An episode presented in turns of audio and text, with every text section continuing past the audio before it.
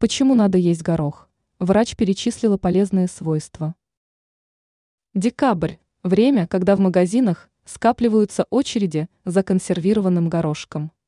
Все же без этого продукта нельзя обойтись во время приготовления праздничных блюд. Даже в консервированном продукте много полезных компонентов, которые положительно влияют на состояние организма.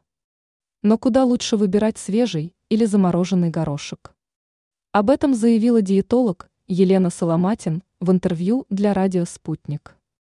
Она напомнила, что горох положительно влияет на состояние ЖКТ, улучшает иммунитет.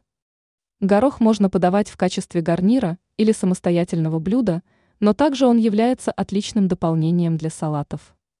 Не стоит забывать о пользе каши и супа из гороха, которые помогают надолго избавиться от чувства голода, насыщают организм витаминами.